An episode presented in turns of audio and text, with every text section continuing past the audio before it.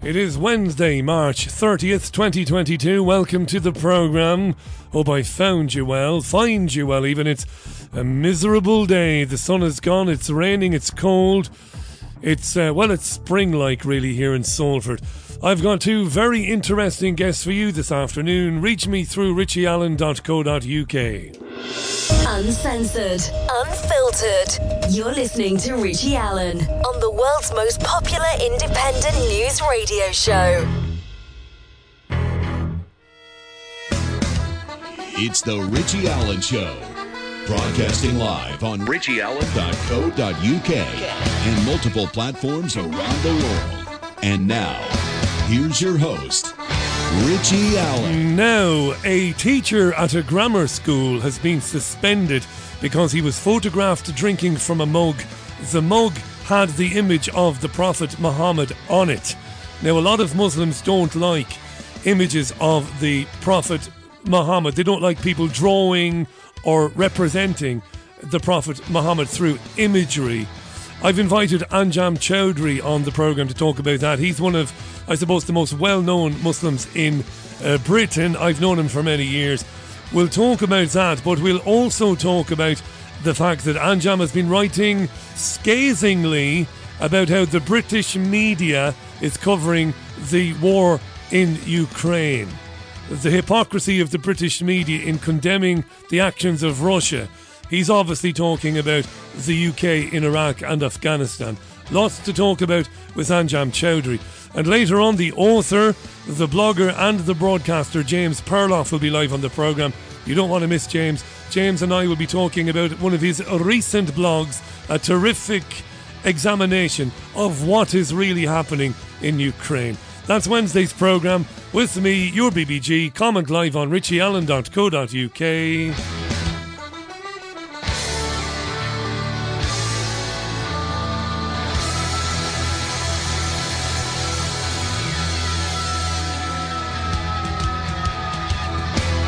Ah, sure, if you didn't do it for God, who would you do it for, eh? As the f- saying once went.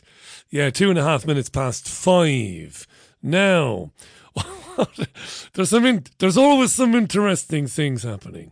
Listen, if I was in Scotland now, I wouldn't be too happy. I'm not happy anyway. So, what difference does it make? I don't mean I'm not happy in my life. I'm not happy with the things that are going on. Um, the the requirement to wear face coverings has been extended in Scotland until the 18th of April, according to the First Minister of Scotland, Nicola Sturgeon. It was expected to be lifted this week, the requirement to wear masks in shops and on public transport. But no! No, Krankie, as in Jimmy Krankie, yeah, told members of the Scottish Parliament the changes would not uh, take effect until April 18th because apparently there's a very high level of infection in Scotland. And because masks provide extra protection. Now they don't, and we Jimmy Krankie knows this. But it matters not. Are there any men or women left in Scotland? Pot kettle bully? You're absolutely right. It's as bad or worse in Ireland, it's as bad or worse here in England. Of course it is. Sturgeon said this is a sensible approach. Let's keep the measures forever. The absolute state of Krankie, eh? Eh? This is where the accusations of misogyny will be levelled. I don't have a misogynistic bone in my body. I just loathe the sight and the sound of Jimmy Krankie. And I'm guessing if I was within five feet of her, I'd probably detest the smell of her as well. In fact, she looks like someone who's got a bit of a smell off of her. What do you reckon? That's the level today. That is the level today. A woman who hid her alopecia for 17 years is delighted that uh, the Oscars the other evening has raised awareness of alopecia. If you've been living on another planet for the last couple of days, you won't know that Chris Rock, the comic, and by the way, if you ever get a chance to watch Chris Rock's stand up, particularly his stand up shows in the 1990s, the man was hilarious and very, very shrewd as well in observing society and where society was heading. Chris Rock, funny guy. Uh, I haven't seen him do stand up for a long time. He might still be just as funny. But anyway, Chris Rock was doing the Oscars. He made a joke at the expense of Will Smith's wife, Jada Pinkett Smith, who's an actress. Very pretty woman, too. That's misogynistic, too. You're not supposed to say that. She is lovely, though. Jada Pinkett Smith. Anywho, it hasn't been determined yet whether Chris Rock knew that Jada Pinkett Smith actually has alopecia. He probably did, but it's not been determined. Anyway, Will Smith walked up and gave him a right hander across the chops. And, well, the media has been obsessed with it ever since. But alopecia sufferers are happy, like Laura, who's delighted. After the Oscars controversy, she says she's more confident to go out without a wig, and she's ditching the wig. She's ditching the wig, and it's down to Will Smith and his wife. Laura Matthias is from Manningtree in Essex. She said she hoped that other bald people could take a stand in defiance at Chris Rock's joke. She said the positive thing from this awful incident, awful incident, is that in so many more people, uh, well, so many more people know about alopecia, she said. Alopecia. I normally get very anxious going out without a wig, but not now. Not now. Now I feel like enough people know about alopecia and wouldn't presume I have cancer or some other illness, and, and they wouldn't look at me with pity. Yeah, I'd, I'd heard of alopecia before. I don't know about you, dear listener, but I was aware of it.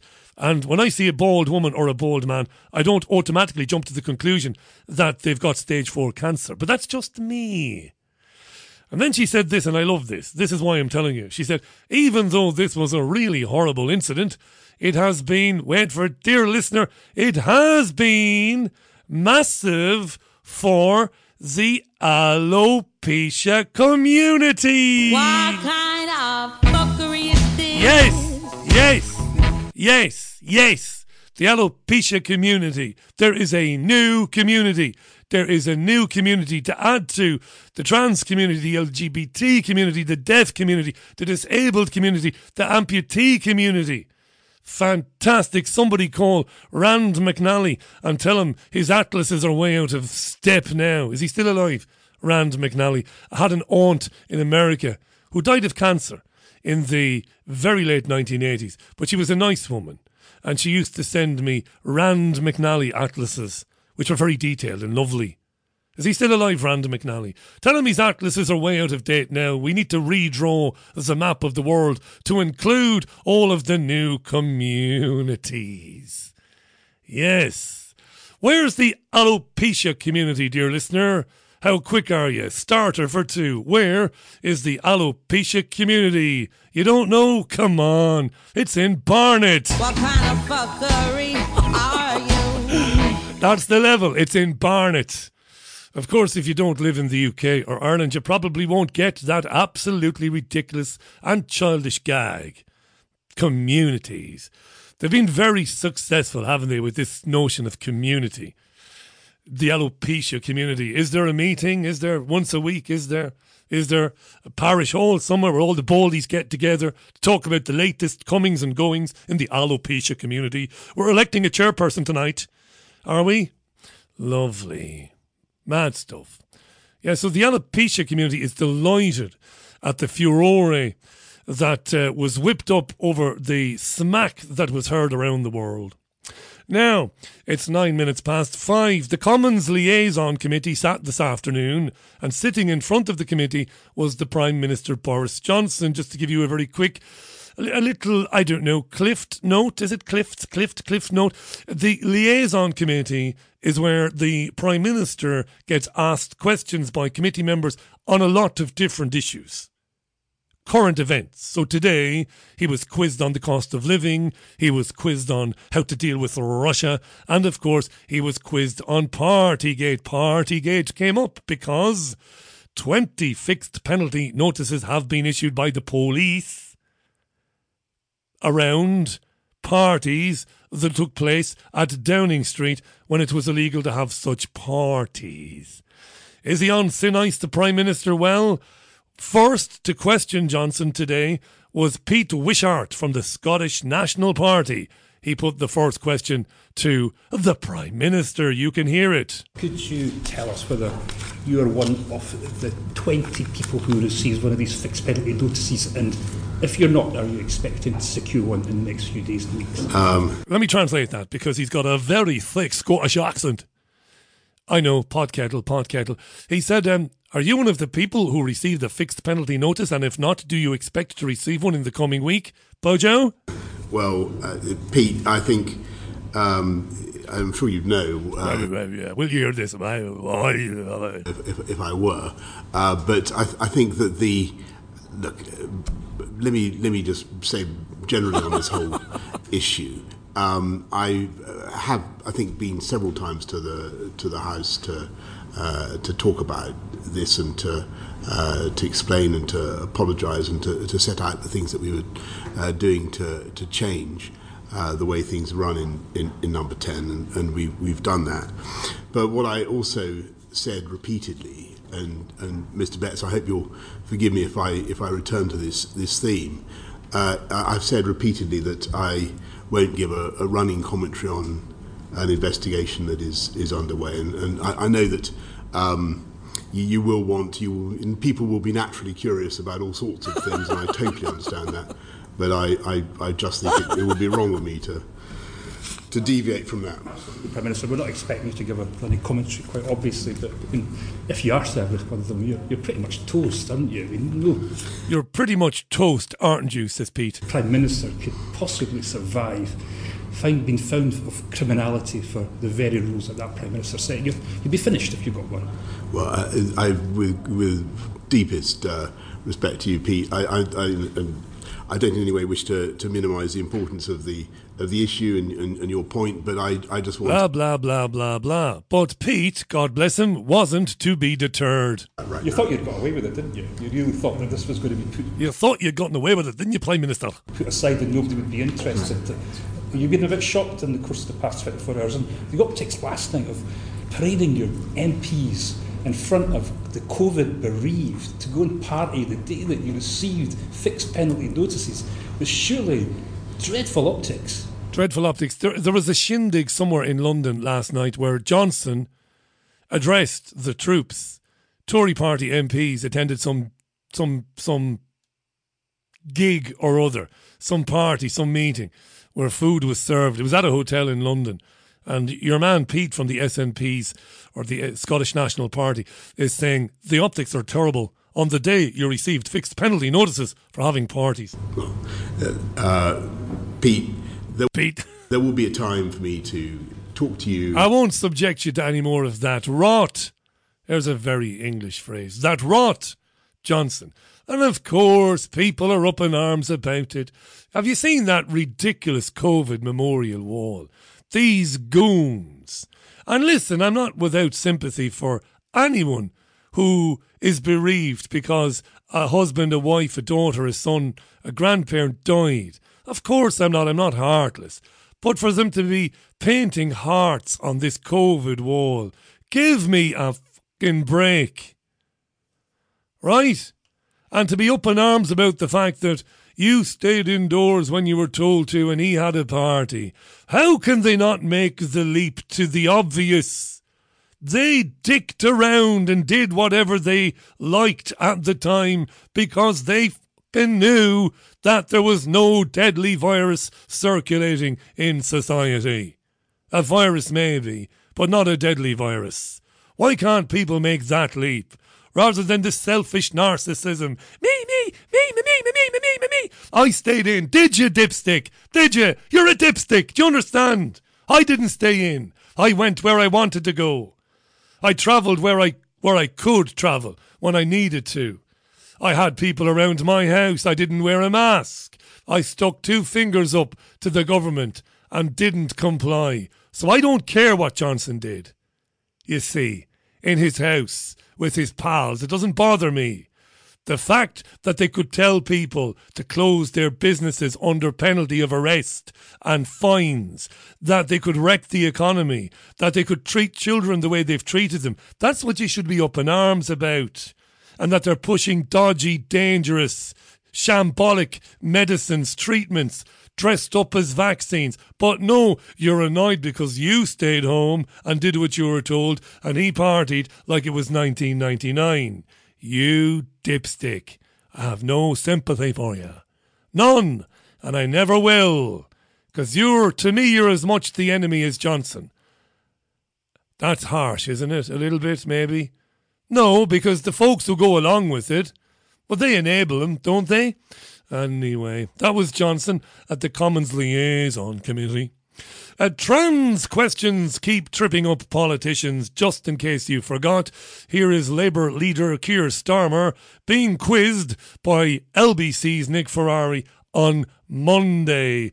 Do women have a tallywhacker? Politicians are terrified of that question. A woman can have a penis. Nick, I'm not. I'm not. I, I don't think we can conduct this debate with, you know. Sorry, have I, have I this- offended you in some No, no, no. It's just. Uh, no, no, no. I just. A I woman don't can thi- have a penis. I don't think that um, discussing this. Yeah, I won't subject you to any more of it, he says again. That was Starmer on Monday. Politicians right across the political spectrum have collapsed in the face of that vexing question that has vexed and bothered scientists and doctors since Moses was in short trousers. Can women have a penis? Well, now that's the question. Get the blackboard out. Get me the white, the blue, the pink, the green, and the yellow chalk. This is going to take an incredible mathematical equation to solve. Can women have penises? Anyway, shall we meet today's contestant? This has been going on forever, hasn't it? Today's contestant was Keir Starmer's Shadow Health Secretary, Wes Streeting. Julia Hartley Brewer asking the important question. You ready? Here we go. Can a woman have a penis? Men have penises, women have vaginas. Here ends my biology lesson. Yes!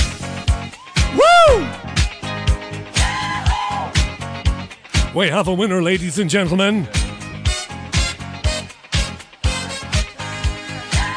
The Can Women Have a Penis competition is officially over. It has been answered by Labour's Shadow Health Secretary, Wes Streeting. I'm really pissed off that he answered the question because I was enjoying playing this game every single day of the week and I would have kept it going as long as they kept it going. Yes, men have willies and women have vaginas. What did we say? I don't mean the, the, the, the nasty sexual words. We said willies for boys, didn't we? What did we say for girls? I can't remember.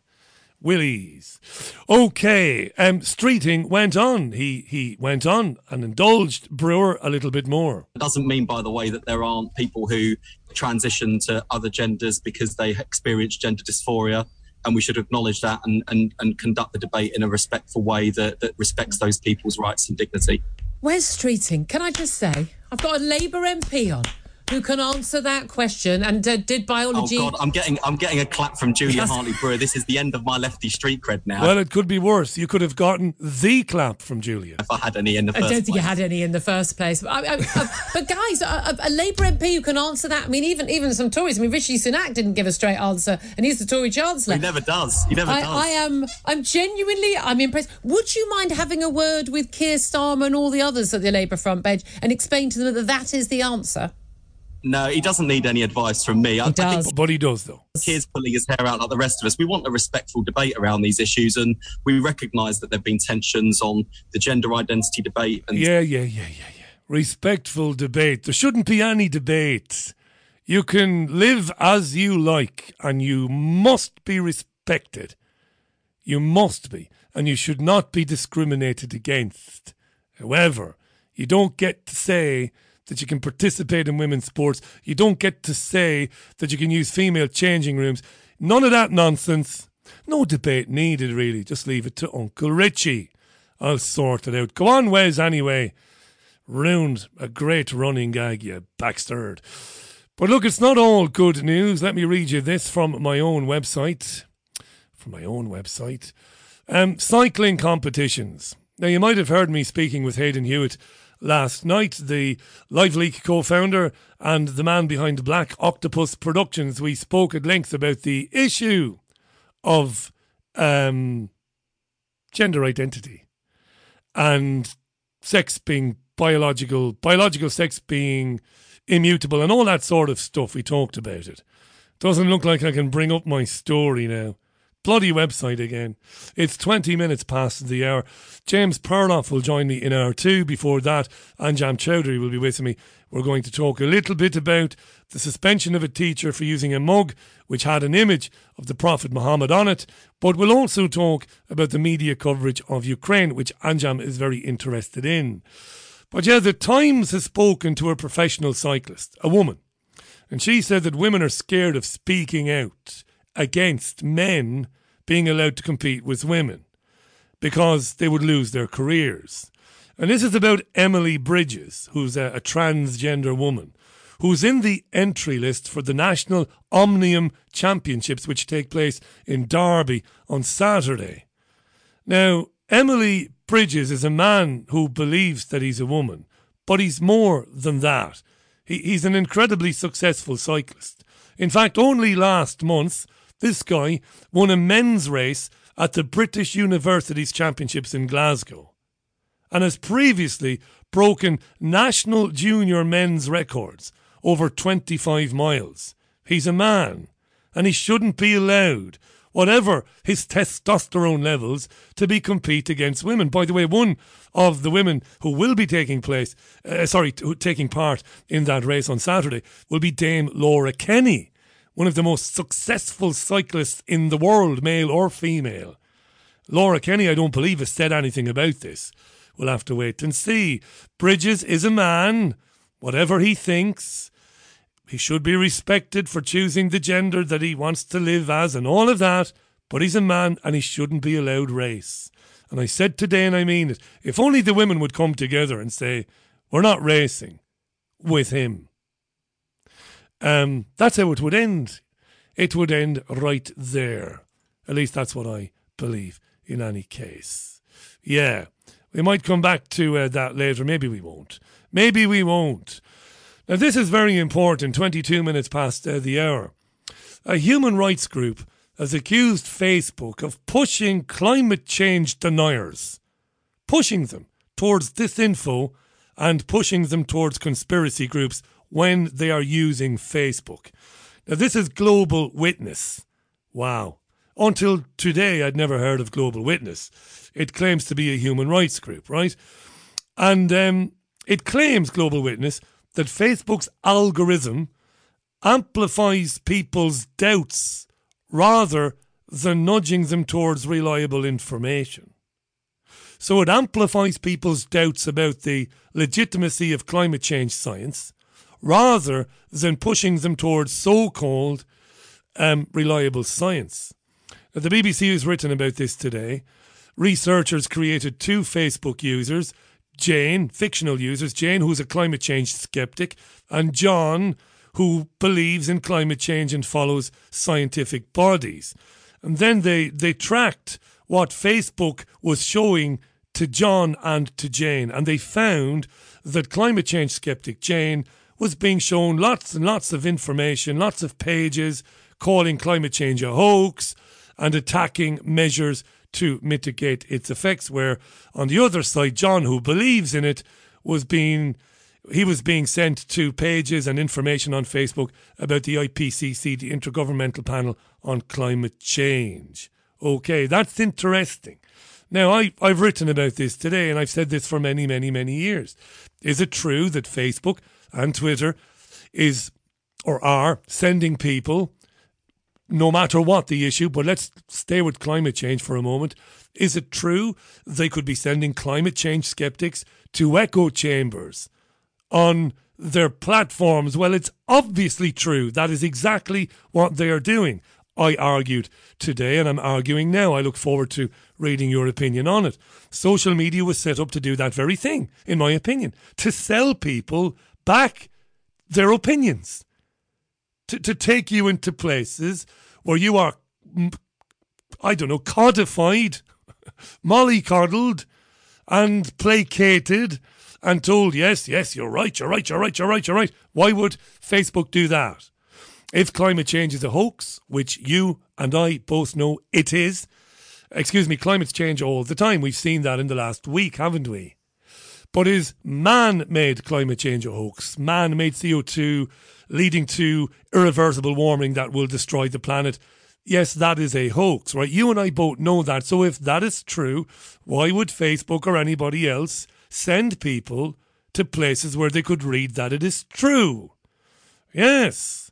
It's a confusing one for some people, but it isn't. It's actually quite simple, in my opinion.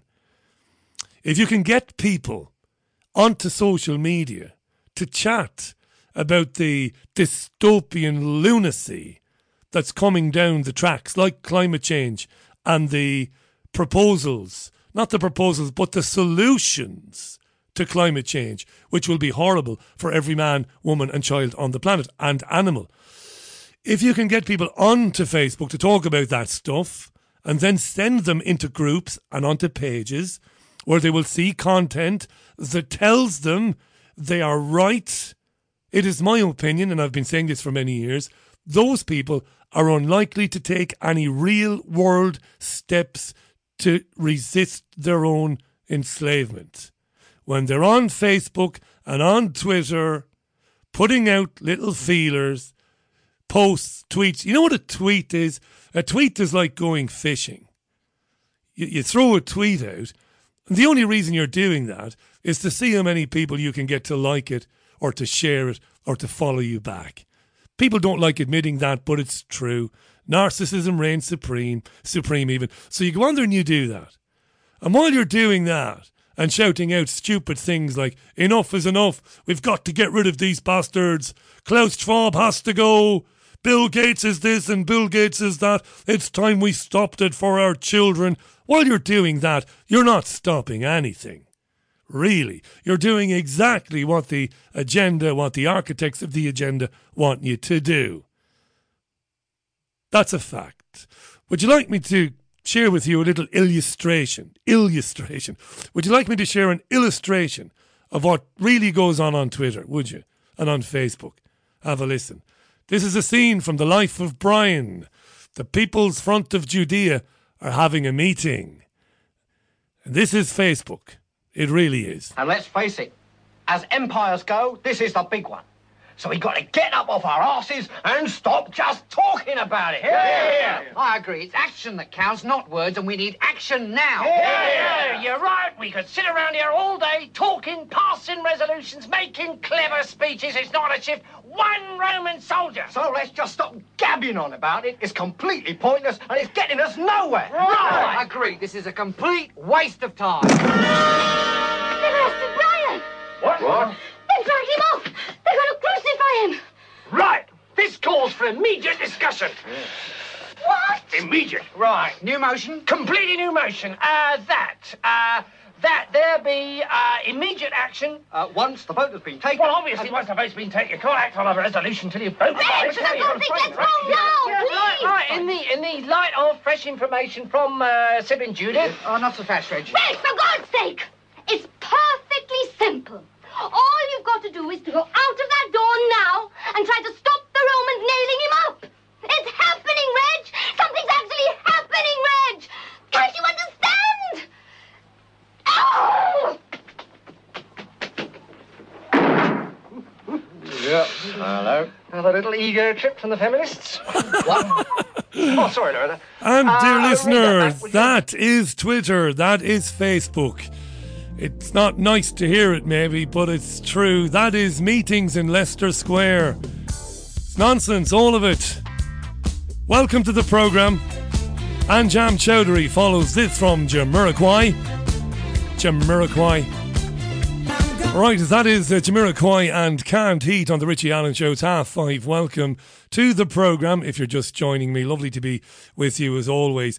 Now, a grammar school teacher was suspended after he was photographed using a mug which depicted the image of the Prophet Muhammad. The man was teaching at Colchester Royal Grammar School in Essex. As the Telegraph has reported on this, a spokesman for the school said, We've been notified that an image has been shared online of an individual appearing to use a cup that has an offensive image on it. At this time, we are looking into the matter. Hmm. To talk about that with me is a man who needs very little introduction to you or anyone else. I suppose he's one of the most well known Muslims in uh, the UK. He's a former solicitor, and I think it's fair to say he is an Islamic scholar. It's always a pleasure to welcome back to the programme Anjem Choudary. Anjem, welcome. Welcome back. Yes, uh, thank you very much for your introduction, Richie. Well, lovely to have you back, and I look forward to talking about Ukraine in a few minutes. Um, we, we've covered this issue many times before. Explain to my listeners why some Muslims take offence at any depiction at all of the Prophet Muhammad. Yes, uh, this is an extremely important and sensitive matter, as you well know. Your listeners will already be familiar, I'm sure, with uh, cases of uh, insulting the Prophet like Salman Rushdie, Theo van Gogh, Tertia Ali, etc., and of course the famous Danish cartoons. If I can put it a little bit into perspective, the honor of the Prophet for us is more important than ourselves and even our own parents. I suppose recently you could make a similitude with Will Smith, you know, for someone merely talking about his wife's hair. I think uh, she suffers from alopecia. He slapped, uh, I think it was Chris Rock, you know, and, and other other people who were at the Oscars ceremony actually said that they, you know, they could feel and they, they you know, could sympathize with him in some way. You know, and if, if that's just for, you know, talking about your wife, what about someone who billions of people revere, who is better than all of mankind, mankind and we're supposed to respect him and follow him and, you know, even give our lives for his sake? The, the people in the time of the Prophet, they would, they would be willing to sacrifice their lives for this Prophet of Allah who'd been sent to us as a mercy for, for the whole of mankind. So to put it into that perspective, you can see why people feel so upset and angry at any depiction or any insult to the Prophet. And let, us be clear as well, Richie, that this uh, web comic, uh, Jesus and Mo, quote, was launched in November 2007 and 2005, I believe, and it depicts uh, these two prophets, you know, sharing a flat, sharing a bed, drinking alcohol, and it even included inclu- includes the prophet Moses as well. I mean, all of the prophets of Allah are, are very dear for us, and all of them deserve this protection. And you know, just to give you one other example, I remember, you know, many years ago now, they had a they had a play, I believe, in uh, Seven Sisters at the Pleasance Theatre called Corpus Christi, where at, at that time Terrence McNally was portraying Jesus as a homosexual. And we had a demonstration outside that theatre, and Christians were coming up to us, and they were actually saying that we should be out here defending, you know, the honor of this person. So, I mean, it's not just Muslims. I know you've been consistent on this ever since I began speaking with you many years ago, but how can you you can't convince me that there's any victim here? I mean, even if there are a billion Muslims in the world, even if there are, I don't know, 800 million or, or a billion Christians, how could a supreme being of love and light, all knowing, um, you know, a being that's been um, in the celestial heavens forever, how could that being, that that um, that God, be offended or hurt in any way by somebody drawing an image or a or a picture of of, of a prophet? I don't understand it. Yeah. Well, I mean, it's it's, it's our relationship with God. You know, God is never going to be harmed by what you do, but He lays down criteria for us, and He gave us the Prophet Muhammad uh, sallallahu alaihi wasallam as an example to follow. And even in His own time, those who insulted Him faced death penalty, the death penalty, and they were executed. So, you know, there, there are examples of this going back all the way to his own time. It's about defending the honor and the dignity and respecting the prophets. You know, and I think it's the height of depravity, Richie, that in the West, far from following the prophets, even if we if we accept for the Christians, you know, Jesus is their example. Far from following him, they allow him to be insulted and and, and, and you know and, and, and, and the fact that they can get away with that because yet, we believe in you know, free speech, Anjem. Because we believe. When I say we, I'm talking about my circle of friends. I share a circle of friends who have vastly different belief systems than I do. When it comes to religion, you know this from speaking to me for years. I'm agnostic when it comes to the idea of a creator. I don't have any idea. I have the greatest respect for other people's opinions and their views. Some of my friends are devout Christians. They couldn't care less um, if Mel Gibson makes a film about Jesus, not Mel Gibson, um, Jim Caviezel, if he makes the the, the, the, the, film that was so offensive or allegedly so offensive. I know Muslims. There's a friend of mine who lives in Rochdale who's a practicing Muslim. I won't mention him by name because he wouldn't like it. He couldn't give a damn. He says, listen, free speech is either total or it isn't. And if some idiot, I mean, there's, there's a difference, by the way. This guy ha, ha, has a cup and it's, it's like merchandise from a comic. There's a difference between that and somebody deliberately going out to annoy people by depicting the prophets doing, you know, grave, horrible sexual acts and stuff like that. But look, what it comes down to is I believe free speech is absolute. And th- the fact that this guy's been suspended for drinking out of a cup that has an image of a prophet on it, well, that's terrifying to me. But you disagree. Well, uh, you know, we can break this down a little bit. Uh, first of all, this particular teacher, he took his mug with this depiction into the playground. So it was not something he was doing by himself in his own home. And let's just be clear as well that this particular school doesn't have a great reputation. No. Even Ofsted has said it has serious weaknesses, problems with its leadership. A former uh, pupil even said it has a toxic uh, rape culture. So it doesn't really have a great reputation. But if we talk about freedom in itself and those proponents of secularism and liberty, you know, if we really had these, then we wouldn't have libel laws, we wouldn't have slander laws. You know, you talk about your friends. A friend of mine, Abu Izzadeen, was taken to court for laughing you know, at at, uh, at something that took place many years ago. And another friend of mine, Abdul Muhid, got six years for holding a placard. You know, I mean, you know, we wouldn't have these laws. I mean, you know, my own case of just giving a verdict or an opinion on what was taking place in Iraq and Syria gave me five and a half years. I, you know, I gave one tweet, you know, uh, uh, and basically that was what happens. I screamed, but I screamed from the rooftops. Hang on a second, hang on a second. I let me finish. I screamed from the rooftops that it was outrageous that you were sent to prison for that. You see, you're either for free speech or you're not for it. It's total or it's not. It was outrageous that you went to prison. It was regrettable. I profoundly disagree with you on many issues. I find you very smart, very, very bright. I think you're an intellectual. But um, I disagree with you. But I wouldn't have you sent to prison for expressing an opinion. Um, I don't believe that you incited violence against anybody at that particular time. This is hugely important here because I think what you do, as intelligent as you are, is you encourage victimhood. Like you said, what about the kids who might see the cup in the playground? But those kids, Anjem, those young Muslim children, they're going to have to accept that they will be mingling with people in the world as they grow up who have incredibly different views than they do. They'll meet with people who see the world similarly, but they'll meet with people who will have negative opinions of Islam. And they're going to have to toughen up and learn to live with it. Yeah, but there's, there's a world of difference, Richie, between a school which is supposed to teach people about uh, you know various subjects to develop their own personality, and which you know every parent knows cannot insult the parents and cannot insult you know people on the basis of their race or color, and similarly cannot ex- uh, cannot insult you know the things that they worship. That's not the purpose of schools, especially in England, where they promote freedom and democracy and liberty. And you know, and I think that the, the problem that we have here is, you know, this this insulting of the prophet is not an exception. It's, be, it's become quite common, and this teacher would have known what he was doing. And you know, and and and the parents and the children, they can they they expect for their religion and the people who who they hold dear to be defended and protected and to be honored. And you know, the examples I gave, you know, about free, freedom and liberty being this kind of like flexible friend where you can apply it wherever you want.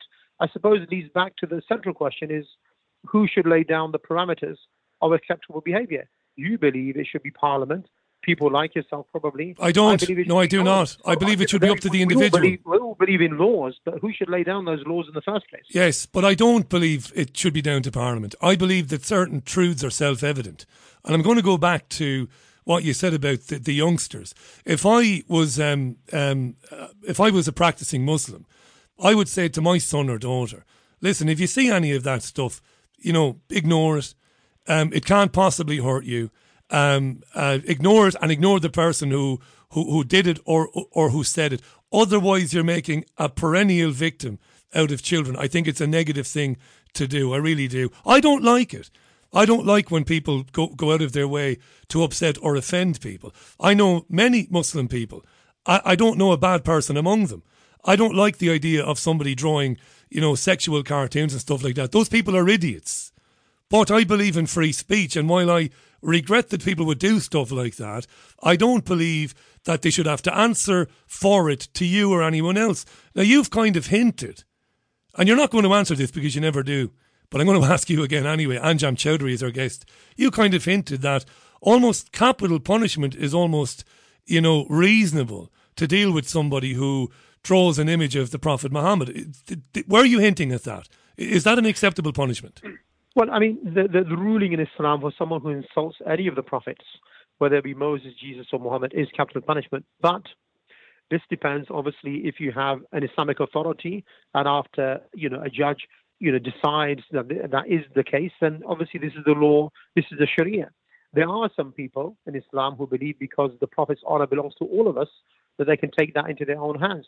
That is their juristic opinion. You know, I don't follow that particular opinion, although I understand why they have that opinion.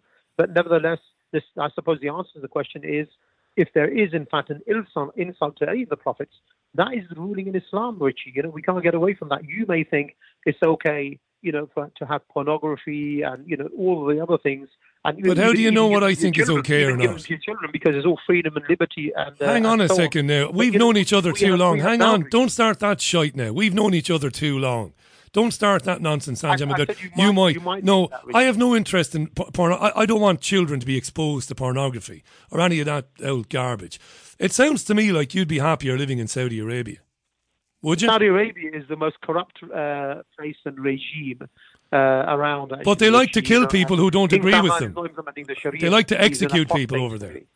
Don't Sorry? they? They like they're, they're they're really down with executing people whose opinions they don't Actually, like. You'd be surprised nowadays. Nowadays, they're into uh, celebrating Valentine's Day, having parties, having loads of like uh, pop stars like Mariah Carey and others, and even having beaches. And really, you know, they're not even allowing this Ramadan for the prayers in the central mosque to be, uh, you know, aired around the world. So they're really going down. I suppose they're the- down the line of secularism and liberty Fair and your kind of place, really, Richie. Let's let's talk about um, Ukraine. Just before we talk about Ukraine, can I just get you to acknowledge you said that you know th- there's Islamic law says don't insult the prophet by by making images. But those laws were written by men, Anjem. Those laws weren't handed down by God. Well, I differ with you there. I believe that uh, all of those laws, the the prophet's um, sayings, his actions, and even his consent, his uh, his consent to what other people did, uh, you know, his approval, all of that is revelation. Because Allah said clearly in the Quran that whatever the prophet did, take it, whatever he left, leave it, and that he's a he's an example for us. So I would say all of that is divinely inspired and it's revelation. And you know, unlike the Bible, which was not written down contemporaneously, the, the whole of the Quran was written down in the time of the Prophet as it was revealed by his companions, and you know, millions of people around the world know it by heart, and it's exactly the same. It's never changed an iota. We don't have different, uh, you know, versions and variants like the King James the Fifth version or this version. You know, I mean, you're, you're constantly changing the Bible and even the Torah. We don't have that problem in Islam.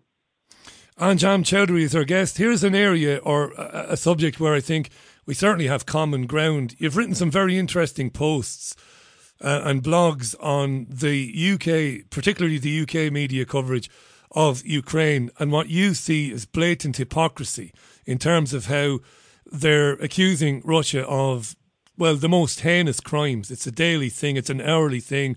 Russia has soldiers have raped women, soldiers have done this, they've killed people in theatres and all of that sort of stuff. And the outrage being expressed in the media, you've cottoned on to that and you've looked back over the last 25, 30 years and beyond, and you've said this is, well, absolutely hypocritical, right? Yeah, absolutely. I think that um, the uh, involvement of the US and British and even Ukrainians, in fact, under NATO and the United Nations in Iraq, in Afghanistan, and in Syria, which left you know hundreds of thousands, even millions dead, and uh, which we're still paying the price. The legacy is still there for all to see. It's been completely decimated. You know, has no repercussions for those countries who are involved. And you know, one of the prime uh, candidates was Russia, of course, which bombed uh, uh, places like Aleppo and other places indiscriminately. They completely destroyed Grozny and uh, places, uh, you know, in Chechnya, and yet there's no comeuppance. You know, and yet as soon as this war starts in Ukraine, you know, they're boycotting Russia. They want to kick them out of the, uh, you know, Security Council and the G7, and you know, everything. There's no page left unturned. You know, the hypocrisy is so blatant, Richie. For I think for not only me, for Muslims and many, many non-Muslims around the world. I mean, if you put in hypocrisy on Twitter, Ukraine comes Yeah. up, and uh, and and what the British and the, the West have been doing. It's pretty stark, isn't it? I think within, I don't want to exaggerate, I think within two to three days of the beginning of the invasion, and um, I, I remember listening to Radio 4 or Radio 5, and already politicians were, were going on the air talking about bringing Russian generals and even the Russian president to um, account for war crimes. And I, I thought to myself at the time, the barefaced cheek of some of these people. Some of them were people like Jack Straw, former Home Secretary. I mean, his Prime Minister was involved in the murder, the slaughter of more than a million people in Iraq and the displacement of two million or three million more. And we're only talking about 20 years ago. I mean, it's, it's almost like you have to pinch yourself to think, I, surely, and, and of course, the, the, the presenters then, uh, the reporters, they don't say anything to these people. I mean, how frustrating is that for, for a British Muslim, you know, to hear these people call for war crimes investigations while Tony Blair walks around free and easy, getting paid £100,000 a time to give a speech, heading up a, a think tank now. Yeah. That must be particularly disgusting uh, to you and, and others. Yeah, no, absolutely, and I think there are many levels of hypocrisy here because Liz Truss early on was even encouraging British uh, uh, civilians to go and fight in Ukraine, and you know, and it's a well-known fact that there are um, sections of the Ukrainian army, like the Azov Battalion, which are very far right, even people say neo-Nazi, and yet you know that was absolutely fine, and they weren't going to be arrested, and yet when people wanted to go and defend their fellow brethren in Iraq and Syria, they suddenly face terrorism laws, you know, and even the idea of wanting to go abroad, even talking about it, you know, could get you 10 years or 15 years in prison. So I think, you know, if we're going to have this uh, double standard, then let's have a normal uh, relationship uh, for everyone. That, you know, if you're going to go and fight and defend people who are being oppressed, then you should never be subject to terrorism legislation. And all those people who are in prison now, Muslims in Britain and in the West, they should be released because they were just doing what people are doing now, going to fight against people who are being bombed, you know, and whose whose land has been decimated and occupied, you know, uh, abroad. So you know, why these why these you know stark contrasts? That's a discussion definitely for another day. I wouldn't mind getting into that with you. Again, there's some common ground there, but there are other areas we wouldn't necessarily agree on. Anjem Choudary is our guest. Let's um right, so they're being inconsistent, obviously, to put it mildly. You, know, to say that we should prosecute Putin and you know forget about what Blair and Bush did, but they're also being hypocritical when it comes to the Ukrainian president President Volodymyr Zelensky, aren't they? Because a number of um, not not too many, but a number of American journalists have pointed out that even before the invasion of Ukraine, in fact, ever since he became president, Zelensky has a bit of a fondness for authoritarianism himself, doesn't he, Anjem? Banning parties he doesn't agree with, taking control of state media, outlawing people who criticise him. So all of that's Yeah. going on there as well. And again, our media completely oblivious to it. Yeah, and uh, let's remember as well that he was pro-Israeli, and uh, the whole world knows now, and, and you know many people who weren't sympathetic before are sympathetic to the Palestinian cause. You know the kind of things you know that are being said now by the Russians about what they're doing in Ukraine, how people are hiding, uh, you know, behind children and women. You know, these are in fact, uh, you know, military men. It's just like a cover for them, and you know, we were just targeting military. Tar- they're the kind of things that the Israelis, the Jewish state, uh, have been saying for generations. And yet, why is it here suddenly is being called out as a pack of lies? But when it comes to the Palestinians, you know, all these lies are believed, and even the British and the Americans can arm them, you know, militarily, financially, support them, host them in Parliament. I mean, you know, it, it is so so shocking, You know, whenever you see the television, you know, I'm sure there are millions of people just shouting at the television, going, "You bunch of hypocrites! Yeah. How dare you?" Here's a question for you on that. It's uh, nine minutes to the top of the hour. I've um, been broadcast. I, I've been doing radio shows about the plight of the Palestinian people ever since I got into independent radio. When I got out of the mainstream media, and it appears to me that the Palestine's neighbours, where there is an Islamic government, they don't seem to give a damn about Palestine or the Palestinians. Why is that? Actually, none of those governments are implementing Islam and the Sharia, Richie. Uh, most of those are puppets of one superpower or the other, either the Americans, you know, or they have alliances with China or Russia. And, you know, I mean, the recent, um, uh, um, I suppose, group of countries, including Qatar and Bahrain, I think Abu Dhabi, I'm not sure, Egypt, who were, you know, the kind of the ones who've now suddenly decided they can recognize this pirate state, you know, is, is an indication that these uh, regimes are led by the most vicious, uh, dictatorial, and criminal leaders. They're not implementing, you know, any kind of semblance of Islam or the Sharia. And in fact, many Muslims are rising against those. I've had a campaign running for the last six months. You may be aware about freeing prisoners in in these countries. And many of the scholars and intellectuals and academics are, in fact, languishing in those prisons because they speak up against those regimes. You know, you're talk all of these, including Jordan and Saudi Arabia. Saudi Arabia is one of the worst ones. You know, they executed 81 people a few weeks ago. You know, many of them are just you know people who spoke out against the government, and and you know, and, and they're the ones who are supposed to help uh, the Palestinian, the Muslims in Palestine. I think we're joking. These people are, are killing their own people and murdering their own people. Well, we could talk about Iran then. Why- Why, why, why has why has Iran historically not given a damn about the the Palestinian people?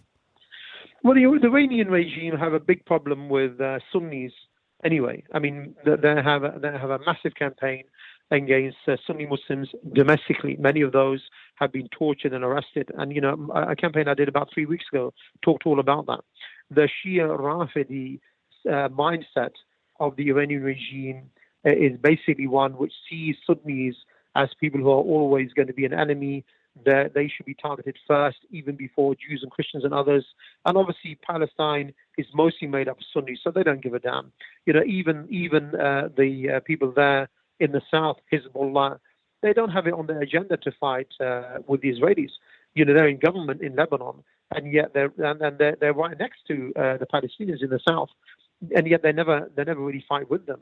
No. It's not on their agenda, and they're controlled by the Iranians. Final one on that. You were talking about you know puppet regimes in in in the region. That's a good point. It's a point well made. What about the Taliban? You know, rolling back on women's rights there. Girls can't go to school. That's not good stuff, is it? Well, the Taliban, again, you know, it's a project, and maybe one day they will implement the Sharia. But it seems to me that their own project was cooked in Qatar with the Americans, which is why the Americans left. But obviously, they didn't leave completely because they're still droning people in Afghanistan under the eyes of the Taliban, as we saw as soon as, they took power. Yeah. So it's not full authority, and I think that they they still have tribal issues. They have issues with other Muslim uh, Islamic groups. They're still fighting. So I don't think they have full control over all of the country. And the fact that they allow a lot of things which Islam completely prohibits, grave worshipping and many other things, really does not have the stamp of authority for Muslims. You know, we, we encourage them to implement the Sharia, but uh, you know, until and unless they implement all of it and stop being puppets to the Americans and others and completely wrest themselves free from them and, and, and, and, and don't say anything to try to appease them, rather try to appease, you know, Allah alone, then obviously I think it will be a bit different. But I don't think that they they as well have Israel on their agenda really because they're dealing with too many things internally. I think at the current time. Where can people find you online these days, Anjem? Well, you can find me on many blogs. They keep getting cancelled, but I'll send you I'll send you a link, and then you can you can put it up on your radio station if you want. Will do. Thanks for coming on today. Look forward to next time. Cheers for the uh, for the appearance today. Cheers, Anjem. Anjem Choudary, um, uh, Islamic scholar, and of course, at one time a solicitor, speaking to us on the Richie Allen Show today for Wednesday, uh, the thirtieth of March, twenty twenty two. Loads of comments on that. I'm going to read a few of them out now, as many as I can. In any case, if I can log on to my own website I know. If you can't log on boldly, what chance is there for the rest of us? I understand.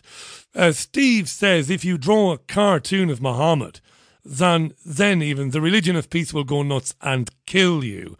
Not necessarily true, Steve. I did mention earlier on, I know, I happen to know, and have come to know through this program many a Muslim gentleman and lady, and they don't believe that anybody should be killed or beaten up because they draw a, a, cartoon of Muhammad, even if it's vulgar and depicts some sexual act with an animal, which is, um, if I remember rightly, was, was the Danish thing. So no, it's not. It's not fair to say that. Yes, some people might go nuts and might attack you. Uh, Steve says Islam is incompatible with Western civilization. He says, but but but but I would draw your attention to the fact that in every city in this country there there is a mosque, and Muslim men and women, some of them second, third, fourth generations, go to the mosque. They go to Friday prayers. They pray five times a day. They work. They go home. They go on holiday. And they, they, they, they coexist with, with you and with me quite peacefully, really. You're talking about Wahhabism there. That's a completely different thing. I've yet to meet anybody in the UK. Now, you might say, well, they're probably hiding it. But I'm not stupid. I've yet to meet a Muslim in this country who believes in implementing the Sharia in its most extreme form. I've yet to meet somebody like that. The Muslims I know, they, they do what I do, except they don't drink. That's about it. And they get their meat from a different butcher. Once it's blessed, the halal meat. But they drive around in their cars, they go to the football, they go to the occasional concert, they live their lives. That's the truth of it, as far as I understand it. That's my experience. Anyway, you might have a different experience uh, than me. Fair enough. Johnny says next time you ought to have someone challenging Choudary who understands the Bible. Um, Johnny, we were talking about a teacher being suspended over a mug depicting the image of Muhammad, and we were talking about the media coverage of Ukraine. We weren't discussing in any depth the Bible. He says, You're not a Bible scholar. Of course I'm not. Uh, I've read chapters or passages from the Bible previously, but of course I'm not a scholar. He then suggests I get Professor John Lennox on at the same time. Well, I don't. I've never heard of John Lennox, and I wouldn't do that if I was speaking about Ukraine or the Prophet Muhammad with Anjem Choudary. Now, if I was to have a debate about religion, which which I wouldn't on this program because I couldn't be arsed, then I might just do that. But uh, it's unlikely to happen anytime soon, not on this program anyway. Um, I'm agnostic, you see. Chris says, uh, divide and rule. I've worked with people from all over the world. We all have more in common than religion and governments would have you believe. Jonathan said this will kick off now. It's going to end up like Edwina Currie, I think. No.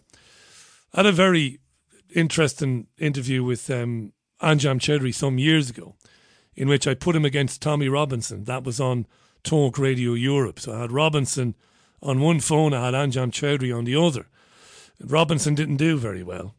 In fact, he hung up like Edwina Currie did Tommy Robinson. He hung up and he ran away like a child after he'd accused um, Muslims of uh, beating their women. And I pointed out to Tommy that, uh, you know, people who live in glass houses shouldn't throw stones. He didn't like that, so he hung up and left me and Anjem high and dry. So he did. Uh, let's scroll on down there. A number of you don't believe the Chris Rock incident was real because apparently Pfizer was a sponsor, the sponsor, or one of the sponsors of the Oscars, and Pfizer is hawking some sort of alopecia drug at the moment. So you've added two and two together, and you've either reached four, because you might be right, or five. you might not be right. What's my best guess?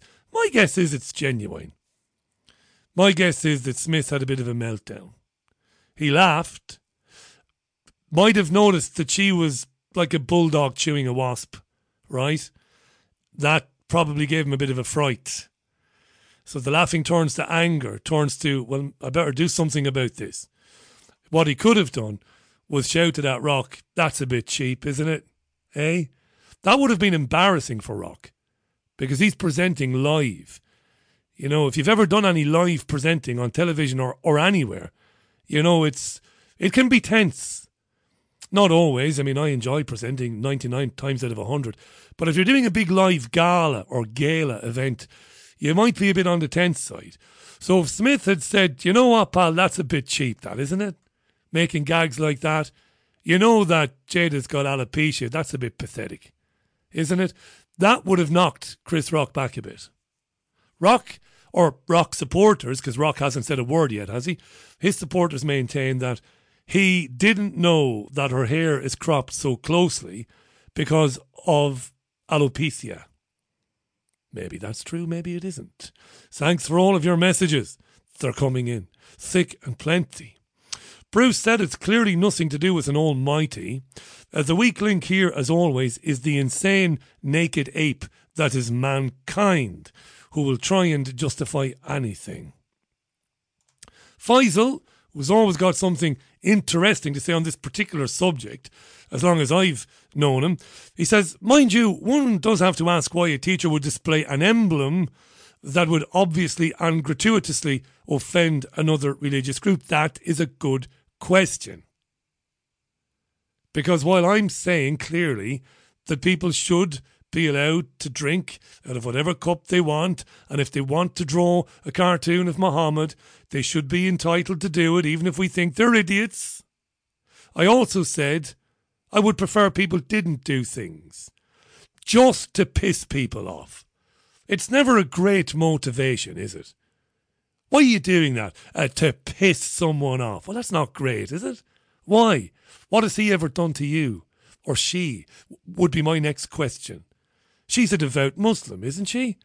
What has she ever done to you? Nothing? Leave her alone then. If you think she's likely to be upset at you drinking or, or, or eating out of a, a vessel which has got a cartoon of Muhammad on it, just don't do it. Or at least don't do it around her, is what I would say. That's how I roll. you know, Neil says, I have no time for hate preachers. Give over, Neil. Give me a break. You, you, could be writing headlines for The Sun. Hate preachers. Jesus Christ. Give me a break. Anyway, Neil, thanks for the comment, pal. This is, this is Wednesday's Richie Allen radio show. I'm Richie Allen, the BBG. This is Katrina and the Waves. And walking on sunshine, the sunshine is gone. Ain't no sunshine, cause it's gone. Gone, gone, gone. It's piddling down in Salford. James Perloff in about five minutes. Katrina and the Waves. Didn't uh, Katrina and the Waves win the Eurovision Song Contest? I genuinely cannot remember, but it rings a bell. Love, Shine a Light. Did that win the Eurovision? Love, Shine a Light by Katrina and the Waves, or did it come second? Was it the last tune from the UK to win? Angela Lambert, how you doing, my friend? She says, Richie, you're not right about social media for everyone. I only want to reach the people I love and care about. I have hunted for info and shared it in the vain hope they will see it. Says Angela. Thank you, Angela. Made a comment earlier on about about why I believe that social media is basically like kettling. It's like a prison. It actually prevents action rather than enables it you know, genuine action. If you missed any of it, listen back to the monologue. Angela disagrees, and she's absolutely entitled to do that. Angela, I don't speak for everyone. I'm making a more general point. I know that not everybody goes onto social media to be told what they want to hear and to see what they want to see. I'm well aware of that. But in the main, that is what happens, in my opinion. I see it every day. Look at the Twitter accounts of people you follow blue tick people. They spend most of their days shouting out absolutes, which ultimately are nonsensical, truisms, the bleeding obvious. And they do that to garner likes and shares and retweets, and ultimately to massage their massive egos. Most of them. That's what they do. They fell into the trap. That's what Twitter and Facebook was designed to do. I remember when I reached over 100,000 Twitter followers. I remember when the YouTube channel went over 100,000. It dawned on me that that was a very powerful thing. That there was a lot I could do with that for myself. And I remember thinking, you know, if you weren't made of stronger stuff, it would be easy to succumb to that bullshit and start to get to like yourself very much and start to send out hourly stupid messages to your followers about what you're eating and where you're going and all of that crap, you know? That's what it is. I've seen it. I've been there. I um I mean listen, a hundred thousand is nothing. There, are people with millions. Doesn't Cristiano Ronaldo have a hundred million followers on Instagram? Mother of divine. You know what I mean? Anyway, shall we get the outstanding James Perloff on the Richie Allen show, shall we? Because he's one of the good guys. Let's get him on. He's a terrific broadcaster, is James. He's not only a broadcaster, uh, but he's an author as well. He's been coming on my radio shows for many years. He is uh, excellently briefed when it comes to geopolitical trends. I think we began talking way back when, in the uh, would have been in the late two thousands, the first time we spoke. Um, you can read him at jamesperloff.net. His books are terrific. Truth is a, is a, is a lonely warrior comes to mind. Most recently, COVID nineteen and the agendas to come. Red pilled. Uh, check them out, jamesperloff.net. But he blogs on there. And his blogs are very, very good. They're very thoroughly researched, very easy to read, and uh, they make sense. Let's welcome back to the programme our friend, the one and only James Perloff. James, welcome back. How are you? We should be speaking with James right about now, unless I've done something I shouldn't have done. Can you hear us there, James? No, I don't think so. So we'll just try him again. Ah, there you are. He's ready. He's ready. We'll try him again. He's standing by. Let's get him on. By the way, if there's anything you'd like to comment on, if you'd like to say something about what um what James will be talking about, go to richieallen.co.uk and it is comment live. Welcome back, James. Well, thank you, Richie. Uh, what a great guy you are, um, uh, standing up for the truth so courageously all these years. Not at all. All I do is uh, platform men and women who stand up for the truth um, courageously, like yourself, and uh, you know often suffer the consequences for it. Um, Ukraine behind the wall, brilliant blog. Uh, people should go to jamesperloff.net to read it. I've read it. It's uh, brilliantly written and illustrated as always.